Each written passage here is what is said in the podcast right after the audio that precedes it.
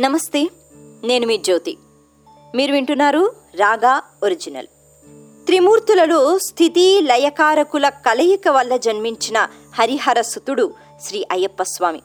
కఠోరమైన మండల దీక్షతో తనువును మనస్సును పరిశుద్ధం చేసుకుని ఇరుముడి తలపై ధరించి శబరిమల యాత్రకు వచ్చే భక్తులకు అపురూపంగా దర్శనమిచ్చి వారిపై అపార కరుణ అలాగే తన కటాక్షాన్ని చక్కగా కురిపించే దేవుడు అయ్యప్ప స్వామి. అయ్యప్ప స్వామి అన్న వెంటనే ఆయన కొలువు దీరిన ప్రధాన క్షేత్రం శబరిమల మనకి ముందుగా గుర్తుకొస్తుంది. అయితే స్వామివారి పాదధూళితో ఎన్నో పుణ్యక్షేత్రాలు పునీతులవుతున్నాయి అన్న విషయం కూడా ఒక్కసారి మనం గ్రహించాలి.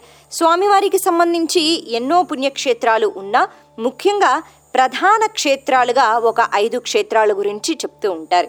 ఈ ఐదు క్షేత్రాలను పంచ అయ్యప్ప క్షేత్రాలు అని పిలుస్తూ ఉంటారండి.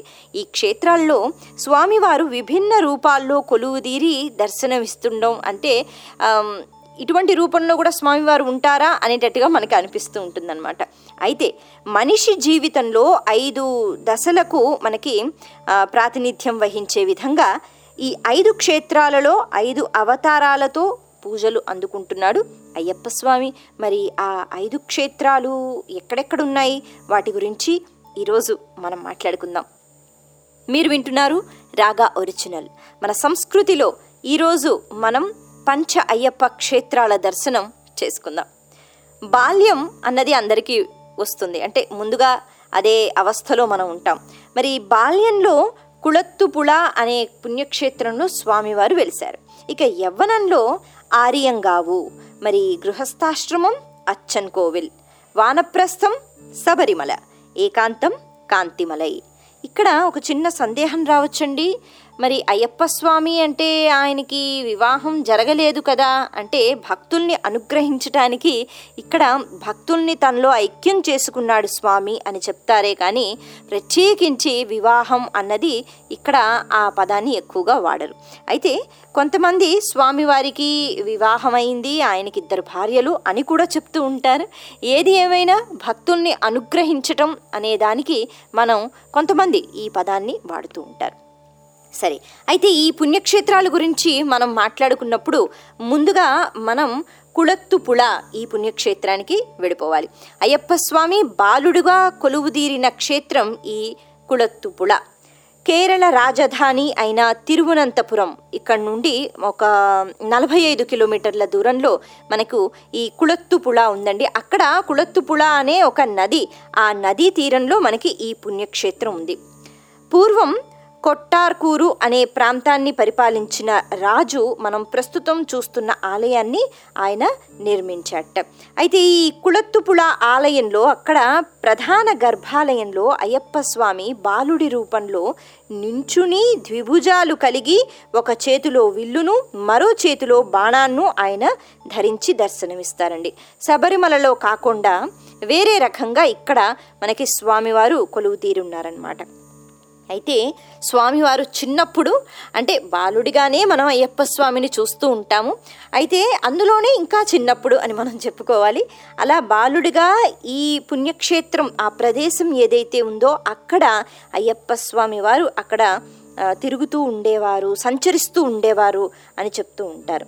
అయితే అక్కడ ఆయన ఒక పెద్ద బండరాయిని పగలగొడతాటండి అంత చిన్న వయసులో ఆ పెద్ద రాయిని పగలగొట్టినప్పుడు అది ఎనిమిది ముక్కలుగా పగిలిపోతుందట.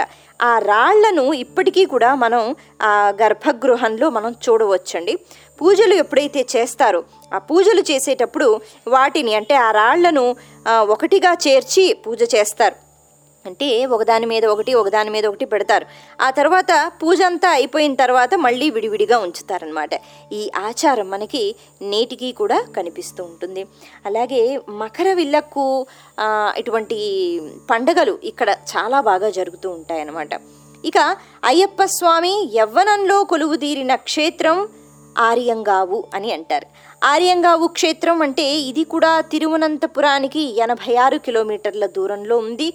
దీన్ని ఆర్యన్ కావు అని కూడా అంటూ ఉంటారు. అయ్యప్ప స్వామి యవ్వనంలో ఈ ప్రాంతంలో అంటే ఇక్కడ గడిపారు ఆ ప్రాంతంలో అని చెప్తూ ఉంటారు. ఇంకా స్వామివారికి ఇక్కడ వివాహం కూడా జరిగింది అని చెప్తారు.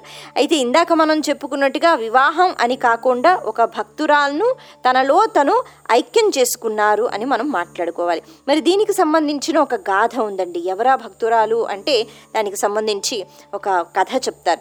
పూర్వం సౌరాష్ట్రకు సంబంధించిన పట్టు వస్త్రాలను నేసే ఒక వ్యక్తి ఆయన ప్రతి సంవత్సరం ట్రావెన్కోర్ మహారాజు దగ్గరికి వెళ్ళి అక్కడ ఈ పట్టు వస్త్రాలను ఆయనకి సమర్పించి ఆయన నుంచి కానుకలను ఆయన పొందుతూ ఉండేవాటండి. అది ఆయన వ్యాపారం అనమాట అదేవిధంగా ఒక సంవత్సరం ఆ వ్యాపారి తన కూతురు పుష్పకళ తనను కూడా వెంటబెట్టుకుని తాను తాను ట్రావెన్కోర్కి బయలుదేరాట మరి అప్పట్లో అంటే అడవుల మధ్య నుంచి వెళ్ళాలి కదండి. ఈ ఆర్యంగావు వచ్చేటప్పటికి చీకటి పడిపోయింది. దాంతో వారు ఏం చేశారు? అక్కడ ఒక చిన్న ఆలయంలో ఉంది. ఆ ఆలయంలోనే స్వామివారు అక్కడ కొలువుదీరు ఉన్నారనమాట అక్కడ వాళ్ళు తలదాచుకున్నారటండి. సరే మన్నాడు ఉదయం ట్రావెన్కోర్ బయలుదేరదామని చెప్పి తండ్రి పుష్పకళను కూడా లేపి తొందరగా పదమ్మా అంటే పుష్పకళ ఇక్కడ స్వామివారిని చూస్తే ఎందుకో చాలా ఆనందంగా అనిపిస్తోంది. ఇక్కడే ఉండాలనిపిస్తోంది. అందుకని నాన్నగారు మీరు ఒక పని చేయండి. మీరు వెళ్ళండి మీరు మహారాజు గారిని కలుసుకోండి. ఆ పని చూసుకుని మళ్ళీ ఇలాగే వస్తారు కాబట్టి నేను ఆ తర్వాత మీతో వచ్చేస్తాను అని తను ప్రాధేయపడిందట. సరే మరి ఆ ఆలయానికి సంబంధించి అక్కడ ఒక అర్చక స్వాముల వారు కూడా ఉన్నారండి. వారికి అప్పచెప్పి ఈయన బయలుదేరతాడట ఈయన అలా బయలుదేరి బయలుదేరి దారిలో ఇంకొక అడవి వస్తుంది. ఆ అడవిలో ఒక పెద్ద ఏనుగు ఎదురుగా వచ్చి కొంచెం ఆ ఏనుగుని చూసి ఈ వ్యాపారి భయపడిపోయి ఆ ఏనుగు తొక్కేసే ప్రయత్నం చేస్తోందట. ఆ సమయంలో ఒక యువకుడు వచ్చి ఈయన్ను రక్షిస్తాడట. అలా రక్షించినప్పుడు ఇవాళ నా ప్రాణాలను కాపాడేవు నాయన. అక్కడ నా కూతుర్ని విడిచిపెట్టి నేను వెళుతున్నాను. నాకేదైనా అయ్యుంటే అక్కడ నా కూతురు అనాథ అయిపోయేది. ఎవరు చూసుకుంటారు?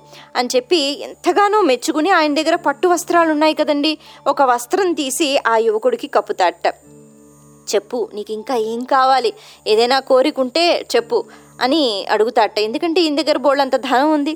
కానీ ఆ యువకుడు ఏం చెప్పలేదట. నాకేం వద్దండి ఈ వస్త్రం ఇచ్చారు కదా మళ్ళీ మనం ఆలయంలోనే కలుసుకుందాం అన్నట్ట అని అక్కడి నుంచి వెళ్ళిపోయాట ఈయనకేం అర్థం కాలేదు. ఆలయంలో కలుసుకోవడం ఏమిటి? సరే ఈయన ట్రెవెన్కోర్ వెళ్ళారు. అక్కడ మహారాజు గారిని కలిశారు. వస్త్రాలు ఇచ్చేశారు. ఆ ధనంతో మళ్ళీ తిరిగి వచ్చేసారండి తిరిగి వచ్చేటప్పటికి ఆలయంలో పుష్పకళ కనిపించలేదట. మరి గబగబా అర్చక స్వామి వారి దగ్గరికి వెళ్ళి నా కూతురు ఎక్కడా? అని అడిగితే నీ కూతురా? ఇంకెక్కడ నీ కూతురు? స్వామి వారిలో ఐక్యం అయిపోయింది అని చెప్పారట. నమ్మలేదటండి. ముందుగా చాలా కోపం తెచ్చుకున్నట్ట నువ్వే ఏదో చేసుంటావు. దయచేసి చెప్పు ఏం చేశావు అంటే లేదు లేదు స్వామివారే ఇక్కడికి వచ్చినప్పుడు ఆయన పుష్పకళను ఆయన స్వీకరిస్తున్నారు అని చెప్పటం జరిగింది. నా కళ్ళుకి వచ్చి ఆయన చెప్పారు.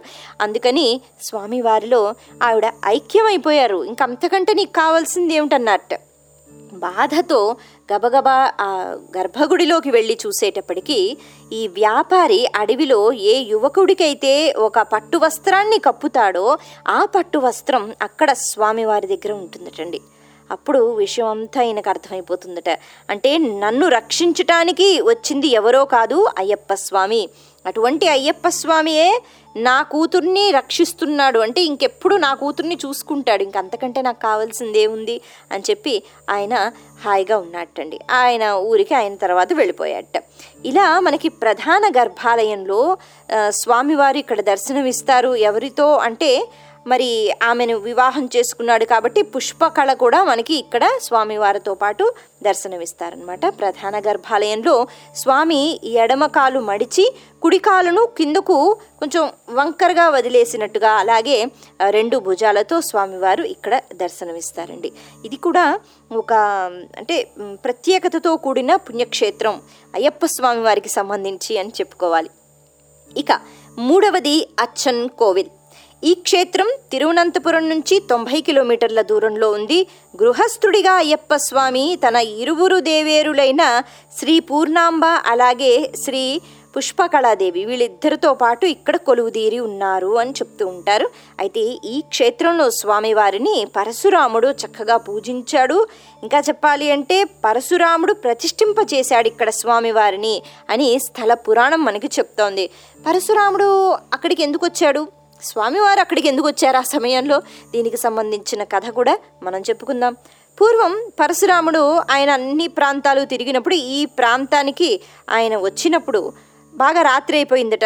అందుకని కాసేపు విశ్రాంతి తీసుకుందామని ఇప్పుడు ఆలయం ఏదైతే ఉందో ఆ ప్రాంతంలో ఆయన కూర్చుని ఉన్నట్టండి అయితే చీకట్లో బాగా చీకటిగా ఉంది కాబట్టి ఆ సమయంలో ఒక విషకీటకం అంటే విషపూరితమైన ఒక పురుగు అది పరశురాముణ్ణి కాటేసిందట. ఎంత బాధ అంటే ఆ విషం లోపలికి వెళ్ళిపోయి ఇంకా తను పోతాడేమో అనేటట్టుగా ఆ నొప్పి ఆ బాధ తట్టుకోలేకపోయాట ఆ సమయంలో ఒక యువకుడు అమృత పాత్రతో ప్రత్యక్షమయ్యి పరశురాముడికి ఆ అమృతాన్ని ఇచ్చి స్వీకరించమని చెప్తాట ఇక్కడ అమృతం ఎందుకు? అంటే ఇంకా అలా ఎప్పుడు ఉండిపోతాడా? దాని గురించి కాదు. ఆ విషం ఏదైతే ఉందో అది పరిపూర్ణంగా అది శరీరం అంతా వెళ్ళిపోతే గనక అక్కడ చావు వచ్చే అవకాశం ఉంటుంది. అందుకని ఆ అమృతాన్ని తెచ్చి ఇచ్చాట. అయితే ఆ పరశురాముడు ఆ తర్వాత అది స్వీకరిస్తాట. స్వీకరించిన తర్వాత ఆయనకి వెంటనే ఆ బాధ అన్నది తొలగిపోతుందటండి. అప్పుడు అయ్యప్ప స్వామి ఇరువురు దేవేరులతో అక్కడ ప్రత్యక్షమవుతారట. అంటే అలా స్వామివారిని దర్శించుకున్న తర్వాత పరశురాముడు వాళ్ళను కోరుకుంటారట స్వామి మీరు ఇక్కడ అమృతాన్ని ఇస్తూ అంటే ఆపదలో ఉన్న నన్ను రక్షిస్తున్నట్టుగా ఇక్కడ అమృతం తెచ్చి ఇక్కడ ఉన్నారు కాబట్టి ఎవ్వరికైనా ఎటువంటి ఆపద అయినా మిమ్మల్ని ఇక్కడ దర్శించుకుంటే వాళ్ళ ఆపదలన్నీ తొలగిపోవాలి వాళ్ళ బాధలన్నీ తొలగిపోవాలి. చక్కని ఆరోగ్యాన్ని మీరు ప్రసాదించాలి. అలా మీరు ఇక్కడ కొలువుదీరి ఉండాలి అని కోరుకుంటే తథాస్తు అంటారట అయ్యప్ప స్వామి. అందుకే తను ఇక్కడ తన ఇద్దరు భార్యలతో పాటు అక్కడ కొలువుదీరి ఉన్నారండి. అప్పుడు అక్కడ ఆ విగ్రహాన్ని ప్రతిష్ఠింపచేసి మొట్టమొదటిసారిగా పూజలు చేశాట పరశురాముడు. మనకి శబరిమల ఆలయంలో ఏ రకంగా అయితే పద్దెనిమిది మెట్లు కనిపిస్తూ ఉంటాయో అలాగే ఇక్కడ కూడా పద్దెనిమిది మెట్లు మనకి కనిపిస్తాయండి. ఇక ఈ ఆలయంలో ఒక బంగారు కత్తి కూడా ఉందట. మరి ఆ కత్తికి సంబంధించి ఇది సాక్షాత్తు దేవతలు భూమికి తెచ్చిన కత్తి అని చెప్తూ ఉంటారు. నేటికి అది మనం దర్శించుకోవచ్చు.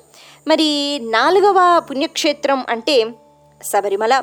వానప్రస్థంలో అయ్యప్ప స్వామి కొలువుదీరిన క్షేత్రం అని చెప్తూ ఉంటారు. కేరళ రాష్ట్రంలో కొట్టాయం నుంచి ఒక డెబ్భై కిలోమీటర్ల దూరంలో శబరిమల ఉంది. శబరిమల పుణ్యక్షేత్రం గురించి ప్రత్యేకించి మనం చెప్పుకోని అవసరం లేదు. మనందరికీ తెలిసిందే మణికంఠుడు తనకు రాజ్యం వద్దని. అంటే మణికంఠుడు అంటే అయ్యప్ప స్వామి. మరి ఆయనకి రాజ్యం వద్దని తాను వదిలిన బాణం ఎక్కడ పడితే అక్కడ తనకు ఒక గుడి కట్టించమని చెప్తే పందలరాజు గుడి కట్టించాడు ఆ రకంగా అయ్యప్ప స్వామి ఆ ఆలయంలో కొలువుదీరి తపోముద్రలో మనకి అక్కడ ఆసీనులై ఇప్పటికీ భక్తుల్ని ఆయన అనుగ్రహిస్తున్నాడండి. అయ్యప్ప స్వామి కొలువుదీరిన ఈ ఆలయానికి తత్వమసి అనే పేరు కూడా ఉంది. మరి ఇక్కడ మళ్ళీ మనకి ఆ పద్దెనిమిది మెట్లు ఏవైతే కనిపిస్తాయో వాటికి చాలా గొప్ప ప్రత్యేకత ఉందండి. పంచేంద్రియాలు అష్టానురాగాలు మరి త్రిగుణాలు విద్య అవిద్య ఇవన్నీ కలిపితే ఈ పద్దెనిమిది మెట్లకు ఇవి ప్రతీకలు అని చెప్తూ ఉంటారు. దీక్షను తీసుకుని అలాగే తలపై ఇరుముడి ధరించి ఆ భక్తులు ఎంతో భక్తి శ్రద్ధలతో ఇక్కడ స్వామివారిని కొలుస్తూ ఉంటారు. ఇక ఆ భక్తి గురించి మనం మాట్లాడుకోలేమండి.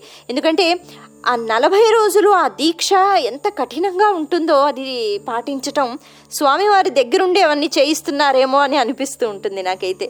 సరే ఇక అయ్యప్ప స్వామి ఏకాంతంగా కొలువుదీరిన క్షేత్రం కాంతిమలై అని చెప్తారు. ఈ శబరిమల దానికి పక్కనే మనకి కాంతిమల అన్నది కూడా కనిపిస్తుంటుంది. శబరిమలలో మకర జ్యోతి దర్శనమిచ్చే కొండ ఏదైతే ఉందో ఆ కొండకు కాంతిమల అనే పేరు. మకర సంక్రాంతి నాడు మాత్రమే స్వామివారు జ్యోతి రూపంలో ఇక్కడ దర్శనమిస్తారు. ఇందుకు ఒక కారణం ఉంది. కేవలం ఒక్కరోజే ఎందుకు దర్శనమిస్తారు అనడానికి. మరి ఆ కారణం ఏమిటి? పూర్వం అయ్యప్ప స్వామి మహిషి అనే రాక్షస సంహారం చేస్తారండి. ఆ విషయం మనకి తెలుసు. అప్పుడు దేవతలందరూ వచ్చి ఆయన్ని పూజించారట. ముఖ్యంగా దేవేంద్రుడు విశ్వకర్మ చేత కాంతిమలే అనే ఒక కొండపైన అంటే శబరిమల పక్కనే మనకి ఈ కొండ ఉంటుంది. ఆ కొండపైన ఒక ఆలయాన్ని ఇక్కడ దేవేంద్రుడు నిర్మింప చేస్తాటండి అంటే విశ్వకర్మ తయారు చేస్తాడట. ఆ ఆలయం స్వర్ణాలయం. పూర్తిగా బంగారంతో తయారైన ఆలయం. ఆ ఆలయంలో జ్ఞానపీఠం పైన స్వామివారు కూర్చుని ఉంటారండి. అలా కూర్చున్నప్పుడు దేవతలు నిత్యం అక్కడికి వచ్చి పూజలు చేస్తూ ఉంటారు. నిత్యం సంధ్యాహారతి ఇస్తూనే ఉంటారు. అయితే ఈ సంధ్యాహారతి ఇస్తున్న సమయంలో ఆ హారతి మనకి జ్యోతిలాగా దర్శనం ఇస్తూ ఉంటుంది అని చెప్తారు. ఈ సంధ్యాహారతి సంవత్సరానికి ఒక్కరోజు మకర జ్యోతి అంటే మనకి సంక్రాంతి రోజే మకర జ్యోతిలాగా ఇది దర్శనమిస్తూ ఉంటుంది. అయితే ఇక్కడ ఈ స్వర్ణ దేవాలయం అని మనం ఏదైతే చెప్పుకుంటున్నామో అది దేవతలకు మాత్రమే కనిపిస్తుంది మనుషులకు కనిపించదు అని చెప్తారండి. మరి నిజంగా ఉందా లేదా అంటే అది మన నమ్మకం బట్టి ఉంటుంది. ఏది ఏమైనా స్వామివారు శబరిమల అలాగే కాంతిమలైలో ఆయన కొలువుదీరి అందరినీ కూడా అనుగ్రహిస్తున్నారు. ఇదండి విషయం. ఈ ఐదు క్షేత్రాలు ఈ పంచక్షేత్రాల గురించి మనం ఇవి దర్శించుకున్నా లేకపోతే ఈ క్షేత్రాల గురించి మనం ఒక్కసారి స్మరించుకున్న అనంతమైన పుణ్య ఫలితం అన్నది మనకి దక్కుతుంది అని చెప్తూ ఉంటారు. శృతి జనప్రియం స్వామి చింతతప్రదం శృతి విభూషణం స్వామి సాధు జీవనం శృతి మనోహరం స్వామి గీతలాలసం హరిహరాత్మజం స్వామి దేవమాశ్రయే. మీరు వింటున్నారు రాగా ఒరిజినల్.